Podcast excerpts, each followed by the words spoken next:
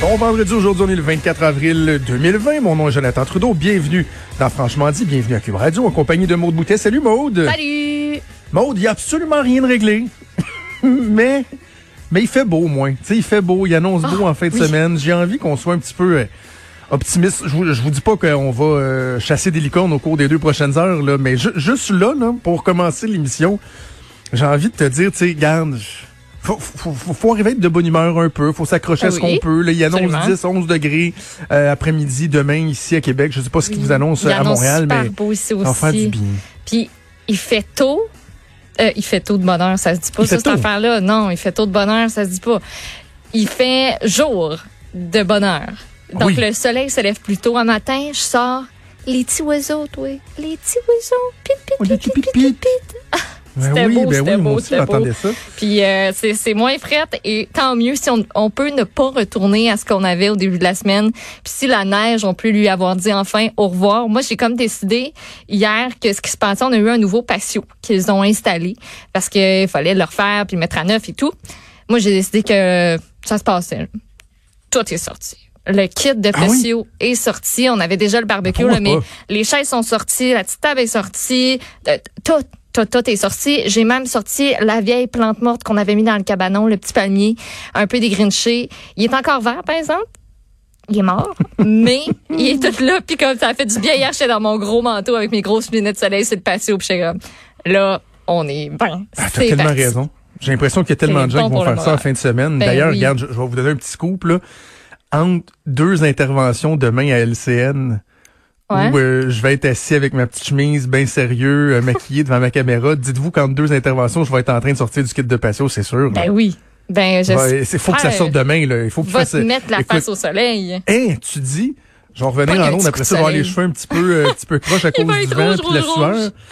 Mais non, non, il faut, euh, il faut en profiter. ouais, Ouais. Il faut en profiter, continuer à respecter les règles euh, de confinement. Mais de plus en plus, ça va être particulier. Là, alors que là, on nous dit, euh, ça va prendre l'immunité collective, mais en même temps, rester confiné. Le message commence à être commence à être ambigu un peu là, tu sais, au niveau de la cohérence et tout ça. Puis ah, mais en même temps, je suis d'accord, là, on doit commencer à déconfiner. C'est juste que il y a tellement de gens qui vont dire, mais on nous a, on nous a dit, là, on nous a répété, on a martelé là. Tu sais, les spectacles d'Arruda, on va l'aplatir, on va aplatir, on va aplatir. Là, on nous dit, ouais, mais allez l'attraper, gang. Ça va être une bonne chose que vous l'attrapiez.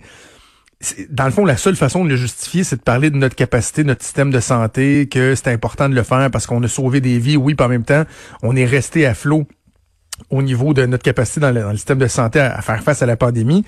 Mais je comprends que le message commence à être trouble, tu sais, puis qu'il y en a qui vont dire, ouais, mais là, attends, je sais plus, là, je reste chez nous, je reste pas chez nous, je... Ce sera pas évident. Non. Euh, Mario Dumont évident. disait que si on pensait qu'on avait relevé un, un gros défi avec le confinement, on n'avait rien vu.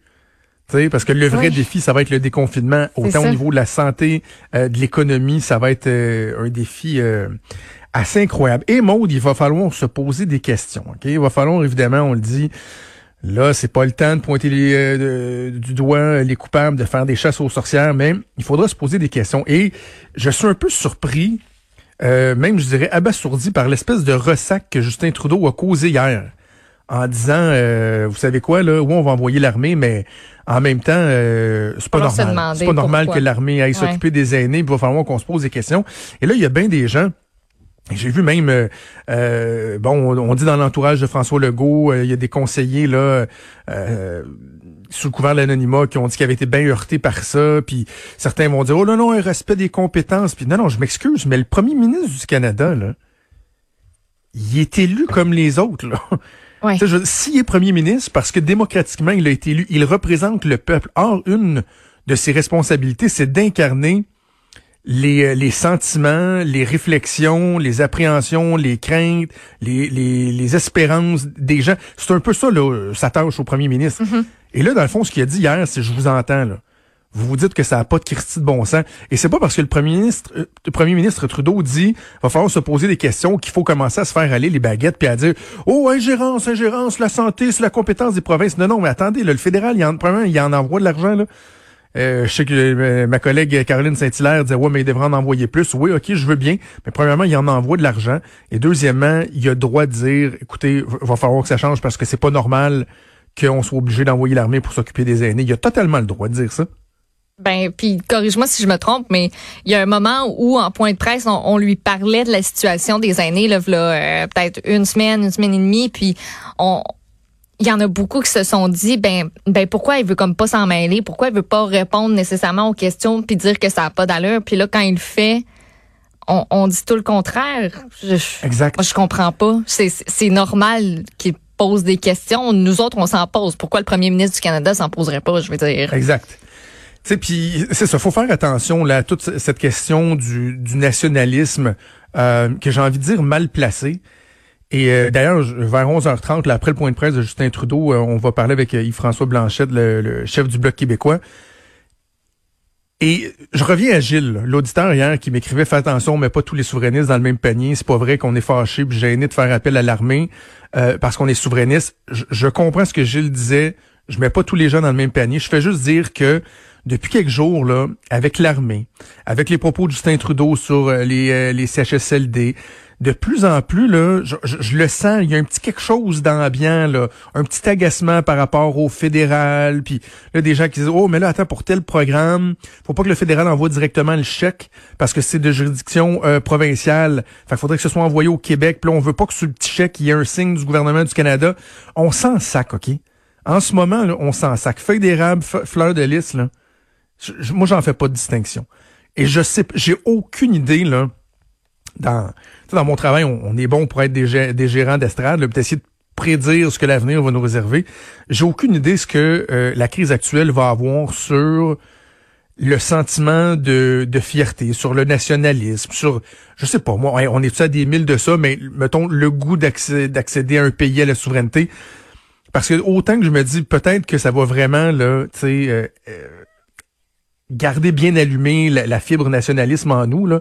Tu le Québec l'achat local puis euh, surtout si en plus on se met à être plus efficace dans des endroits où on était à risque sur la production l'approvisionnement euh, l'agriculture etc ça se peut que au long cours là on soit donc bien fier d'être québécois puis qu'il y ait quelque chose un début de mais ça se peut aussi qu'on se rend compte qu'on fait partie d'un tout d'une fédération le Canada qui est en compétition contre plein d'autres pays puis qui doit devenir euh, indépendante face à la Chine, face aux États-Unis, et qu'au contraire, ça vienne comme cimenter encore plus ce sentiment, je sais pas qu'il y a un grand sentiment d'appartenance, là, mais tu sais, appelons ça le sentiment de tolérance à la fédération, au fédéralisme canadien. J'en ai aucune idée ce que ça va faire, monde. Mais c'est pas vrai qu'en ce moment, je vais laisser c'est moi en tout cas que je laisserais ce sentiment-là, ces doutes-là, l'inconfort par rapport au fédéral qui s'en vient euh, dans des juridictions provinciales. Non, c'est pas. Là, on a juste besoin que ça marche. Là. Tu sais, si c'est l'armée, ça, ça, prendra l'armée. Je m'en sac qu'il y a une feuille d'érable sur leur sur leur habit. D'ailleurs, François Lambert disait, j'espère qu'ils n'auront pas leurs habits pour aller dans les CHSLD. Il a totalement raison. Là. Et il me semble que les premiers qui ont été dépêchés au cours de la fin de dernière, je me souviens avoir entendu ça qui n'auraient pas leur uniforme de l'armée. Tu sais, qu'on voulait éviter les, traumatismes auprès des gens qui sont déjà un peu désorientés. Là. Euh, mais c'est pas le temps. Tu sais. Chicane fédérale provinciale. On n'est pas rendu là. On n'est-tu pas là-dedans? On n'est-tu pas là-dedans? Bref, euh, il y a tellement d'aspects de la crise qu'on oublie, qu'on met de côté parce qu'elle est tellement complexe, mm-hmm. cette, euh, cette crise-là. -là, tu as l'impression qu'il y, a tellement de, de pleurs quand tu essaies d'éplucher tout ça. Et euh, un des aspects dont on a peu parlé dans les médias, c'est l'impact sur le milieu de la prostitution. Qu'est-ce que ça, qu'est-ce que ça fait, le confinement? les difficultés, les difficultés au niveau social? Est-ce que les clients sont plus agressifs? Comment les, les filles et les garçons qui qui sont dans la rue, comment ils réussissent à se débrouiller euh, en ce moment. C'est un des aspects dont on a très peu parlé et on va en parler donc au retour de la pause. Bougez pas, on fait une première pause et on revient.